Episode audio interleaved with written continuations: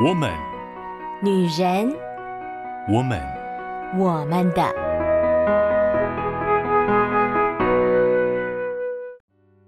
Hello，Hello，各位亲爱的好姐妹们，我是你们线上的好闺蜜秋雨。六月已经走一半了，感觉一年就也要走到一半了。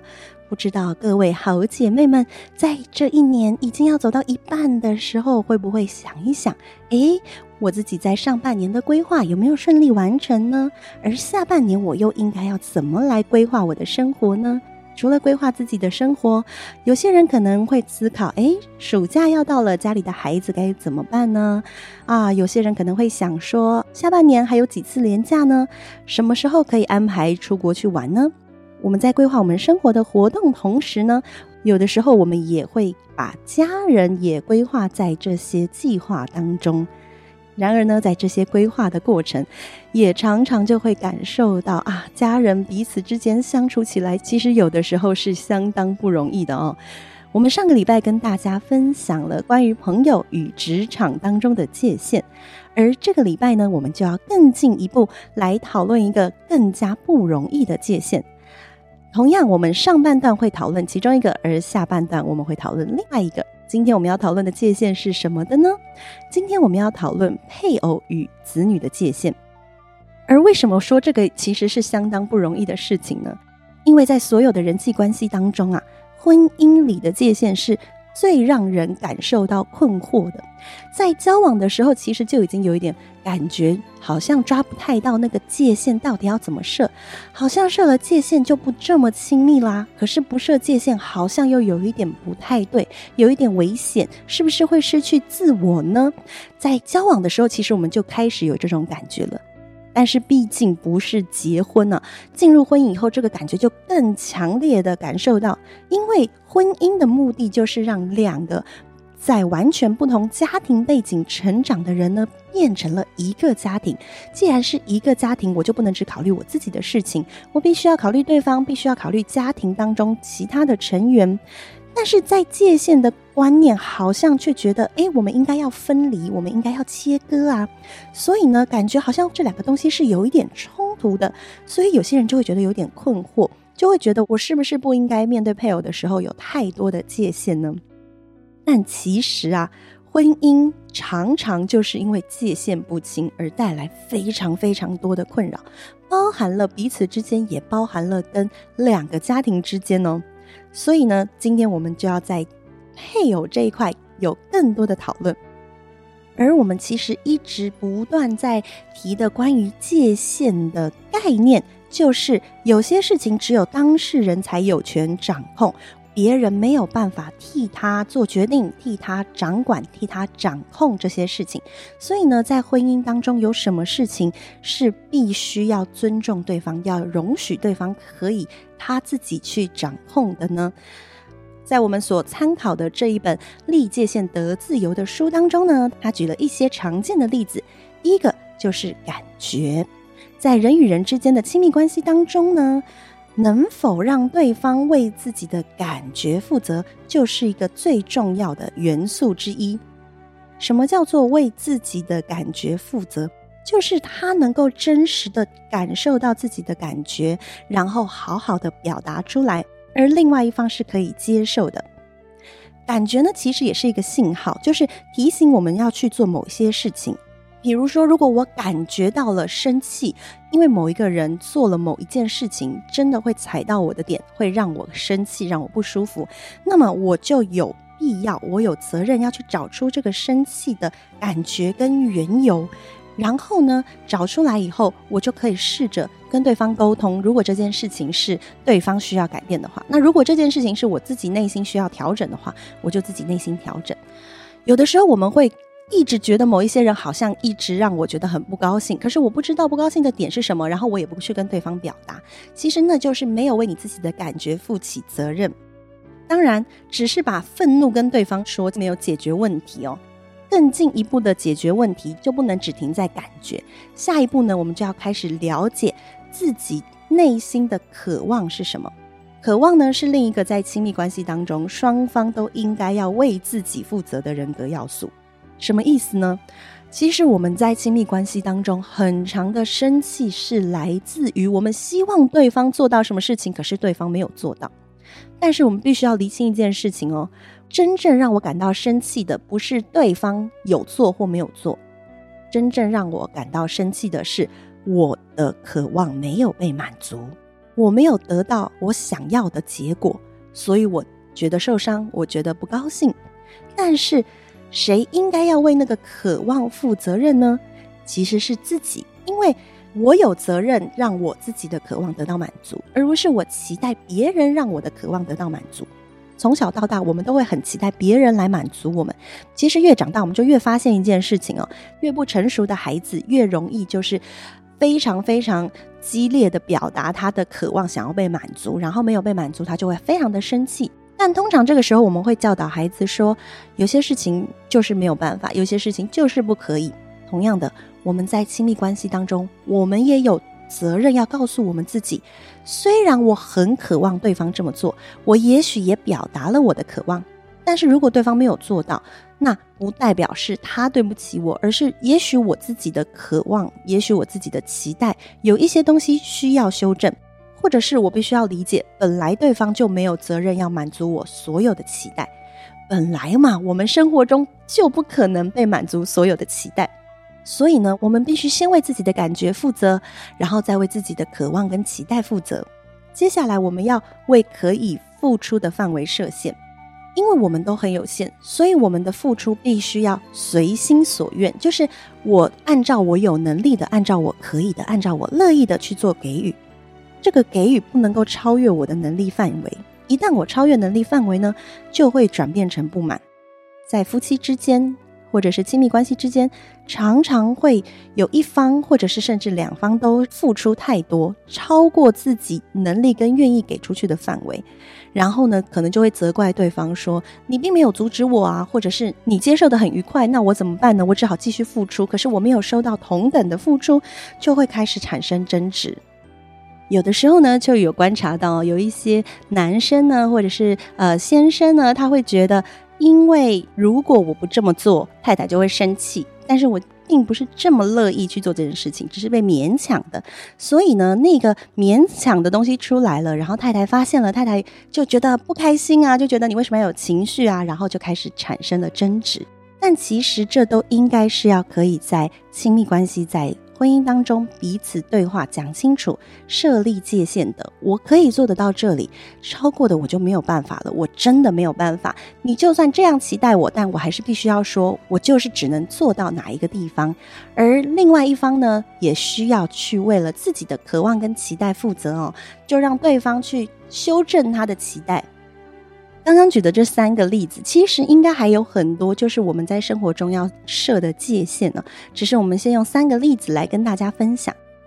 也许有一些姐妹们就会说：“可是如果我们现在已经是一个比较混乱，或者是过去没有很好立界限，我应该要怎么开始呢？”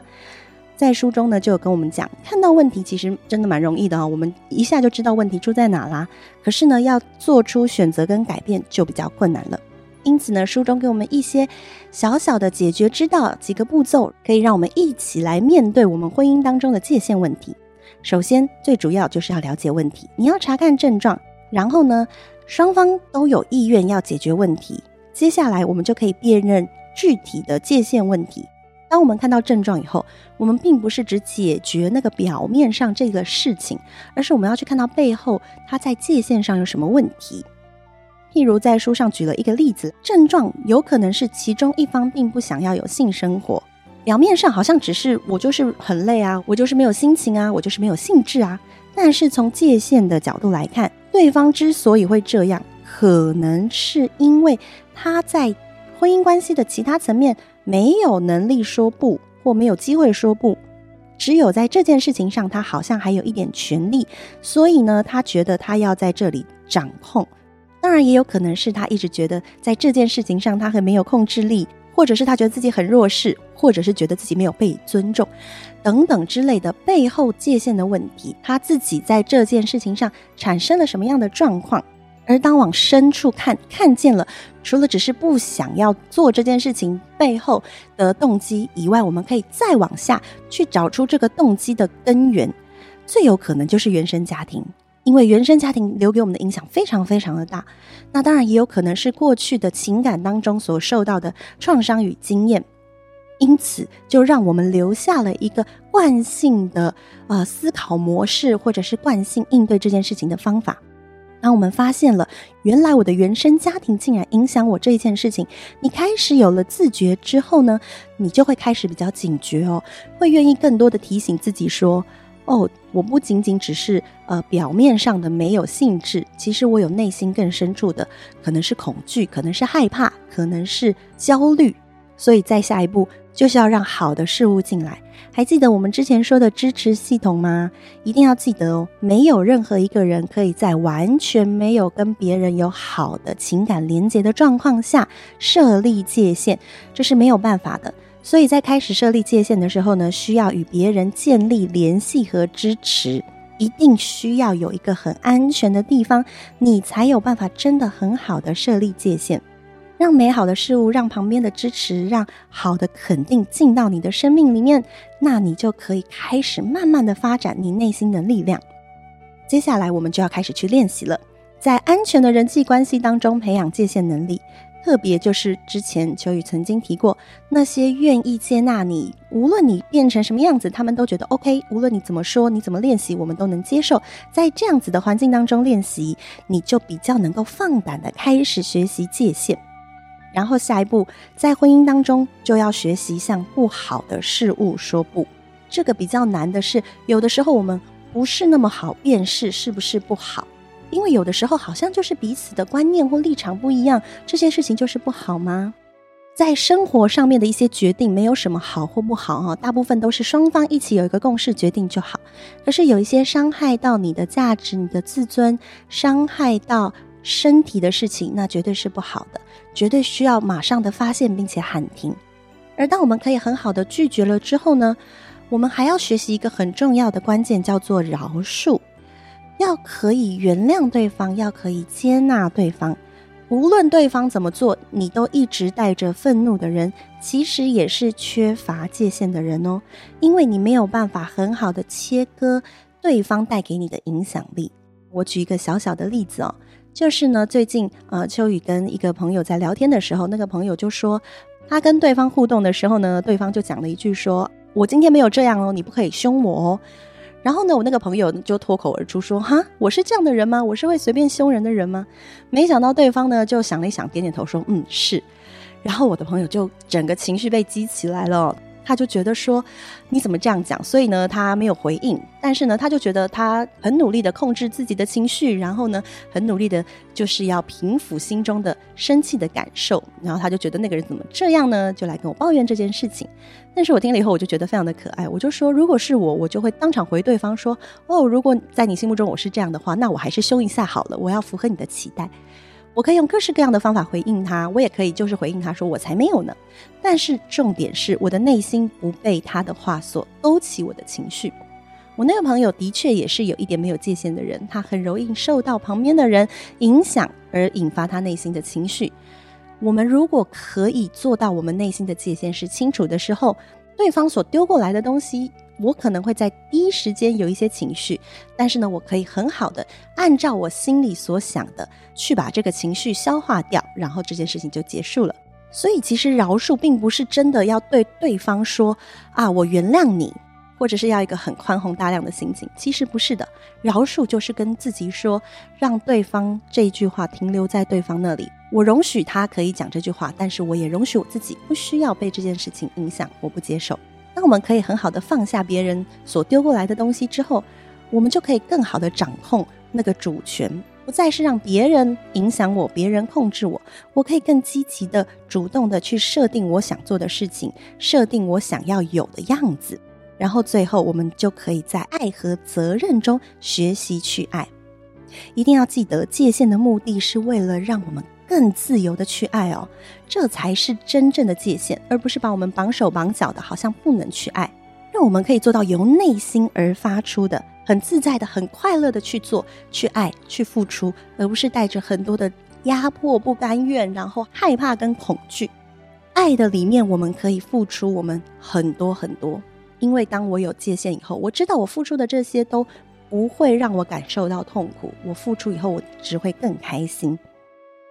因此，与我们最爱的配偶之间能够有好的界限，就要一步一步从觉察开始，然后一步一步设立起彼此之间保护自己也保护对方的界限。设定你自己的界限，并且接受配偶的界限，这将会带领你们进入更大的亲密。不过呢，在家庭关系当中，在爱的关系当中，除了对配偶画出界限，另外一方面也需要对孩子画出界限。无论孩子几岁，他都需要你帮他画出界限，来陪伴他成长。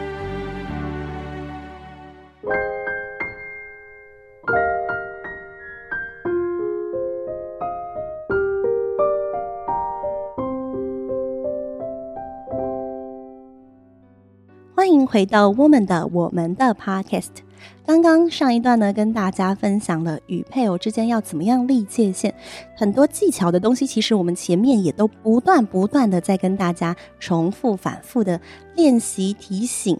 而配偶之间呢，因为那个婚姻的特质，所以呢，其实有的时候并不是很好立界限，但这依旧是非常非常的重要，因为只有这样子，两个人才能真正好好的相爱，才能知道怎么样。不会刺伤对方，却能很好的拥抱对方。然而呢，家庭就是这样，从配偶接下来就往子女走。我们希望我们的孩子可以在更早的时候学会好的界限的功课。也许我们过去在我们的原生家庭并没有很好的接受这样的教育，没有接受这样子的影响，但是我们现在有能力了，我们可以来帮助我们的子女。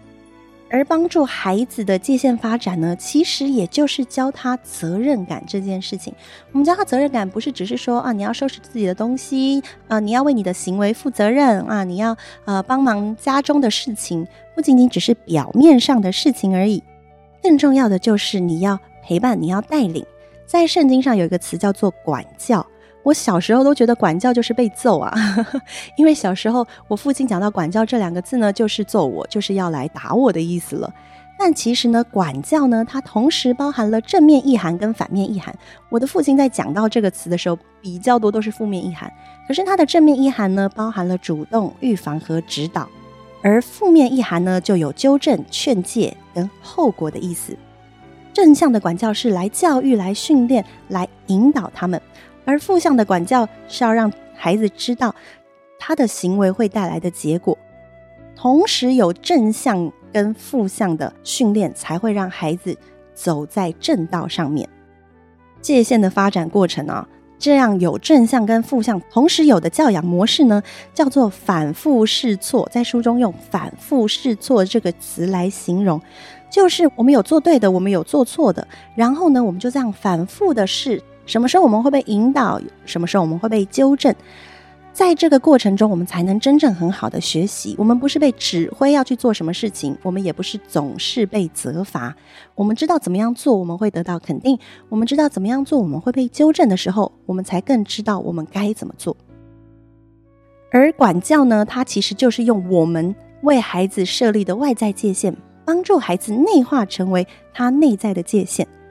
管教和惩罚不一样啊，就像我刚刚说的，我父亲常常把管教等于惩罚，但是惩罚是为了他做错的事情额外再付一个代价。比如说，像我小时候被我爸揍，嗯、我可能前面已经为了这件事情付了一个代价，就是我已经被骂，或者是我可能把这个东西弄坏了，我已经不能用了。但是呢，我还会再被打，所以呢，就是额外增加一个惩罚的部分。那我的父亲会觉得这会让你长记性，因为你害怕惩罚，所以呢，你下次就不会这么做了。但是呢，其实我觉得惩罚的功能真的是有一点弱。第一个，它是建构在害怕上面的，所以呢，它并没有办法带来很好的爱的关系。第二个呢，我更多想的就是我不要被发现。如果我今天不小心做错了，绝对不能被发现，因为那个惩罚让我非常非常的恐惧。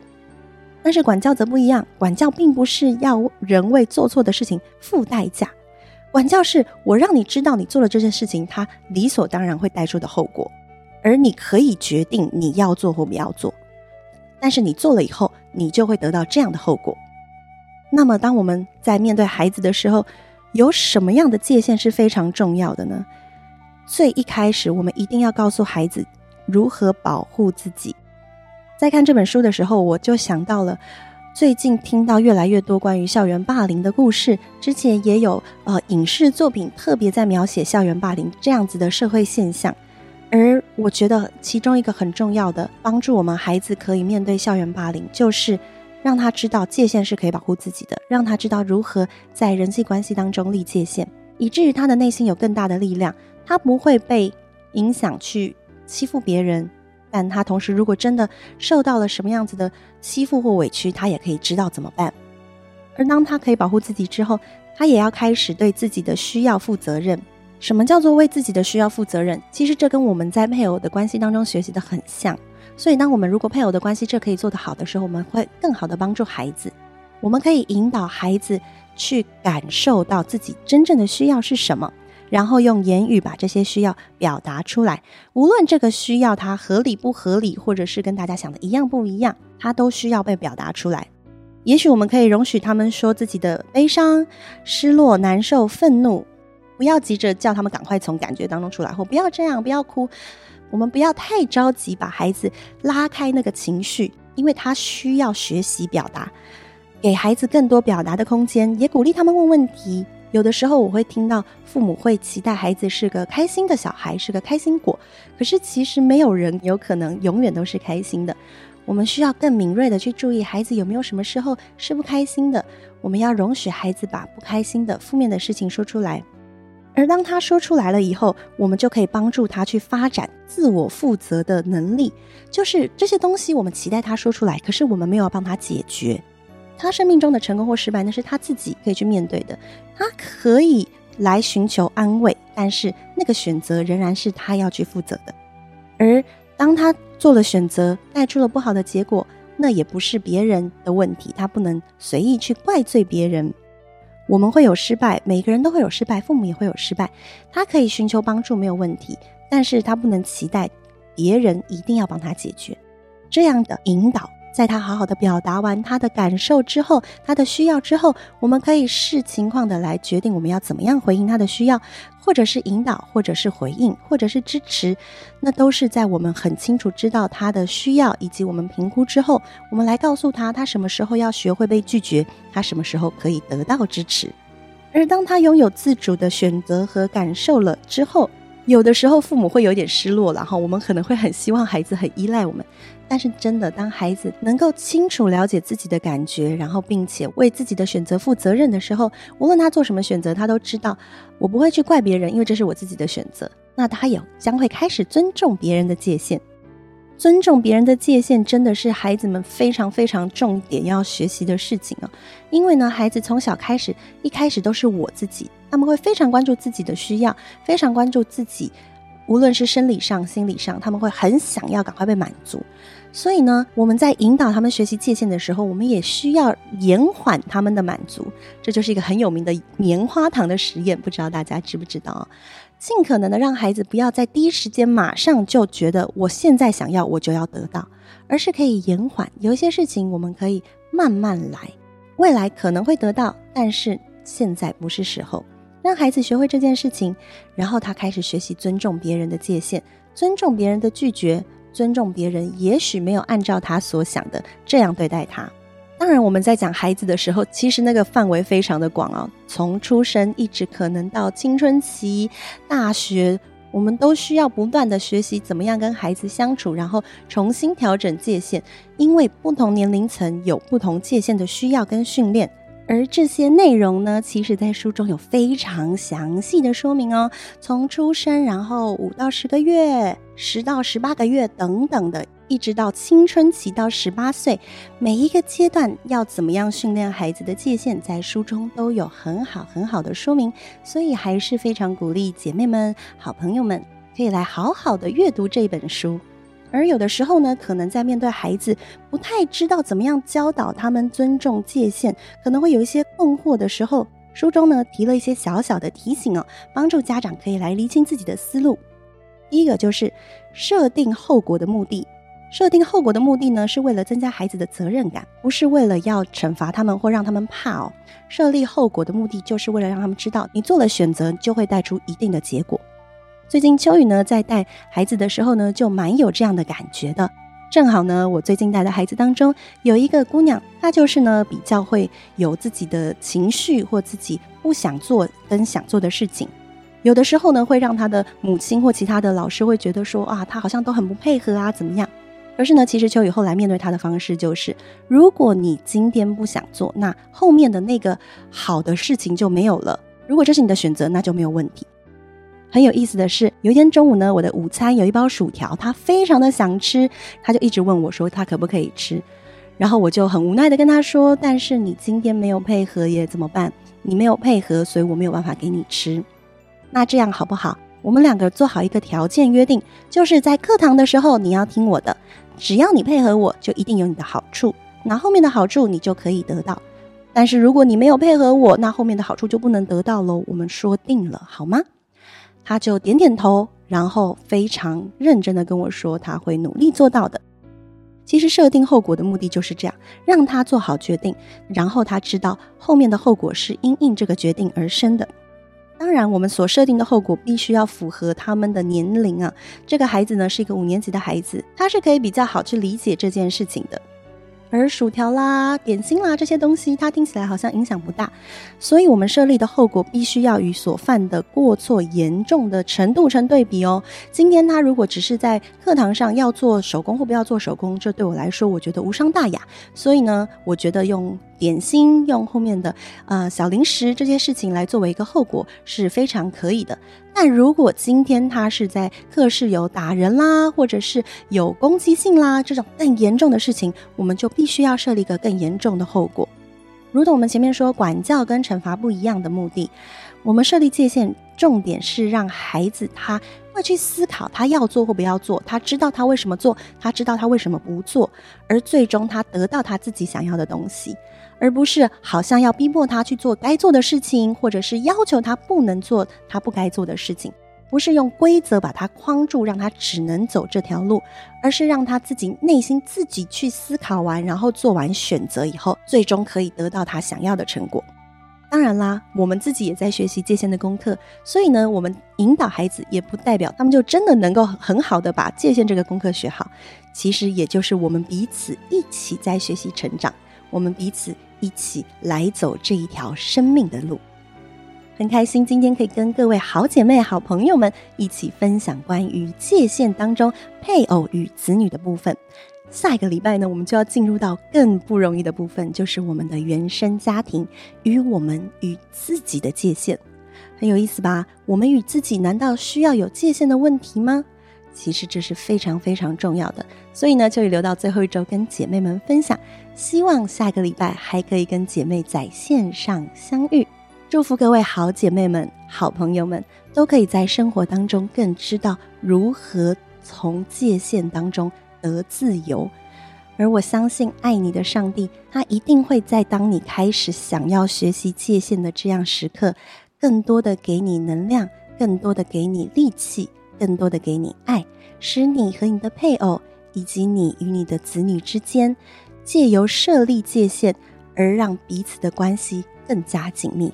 我一直好喜欢曾经听一位老师所说的“独立自主，以情相系”这句话。独立自主就是我们要做好界限的设立，但是以情相系，因为界限是要帮助我们关系更紧密。那么今天我们分享就先到这边喽。下个礼拜再见啦，拜拜！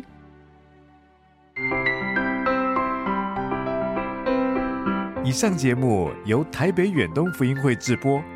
欢迎上远东福音会官网，搜寻更多精彩内容。谢谢。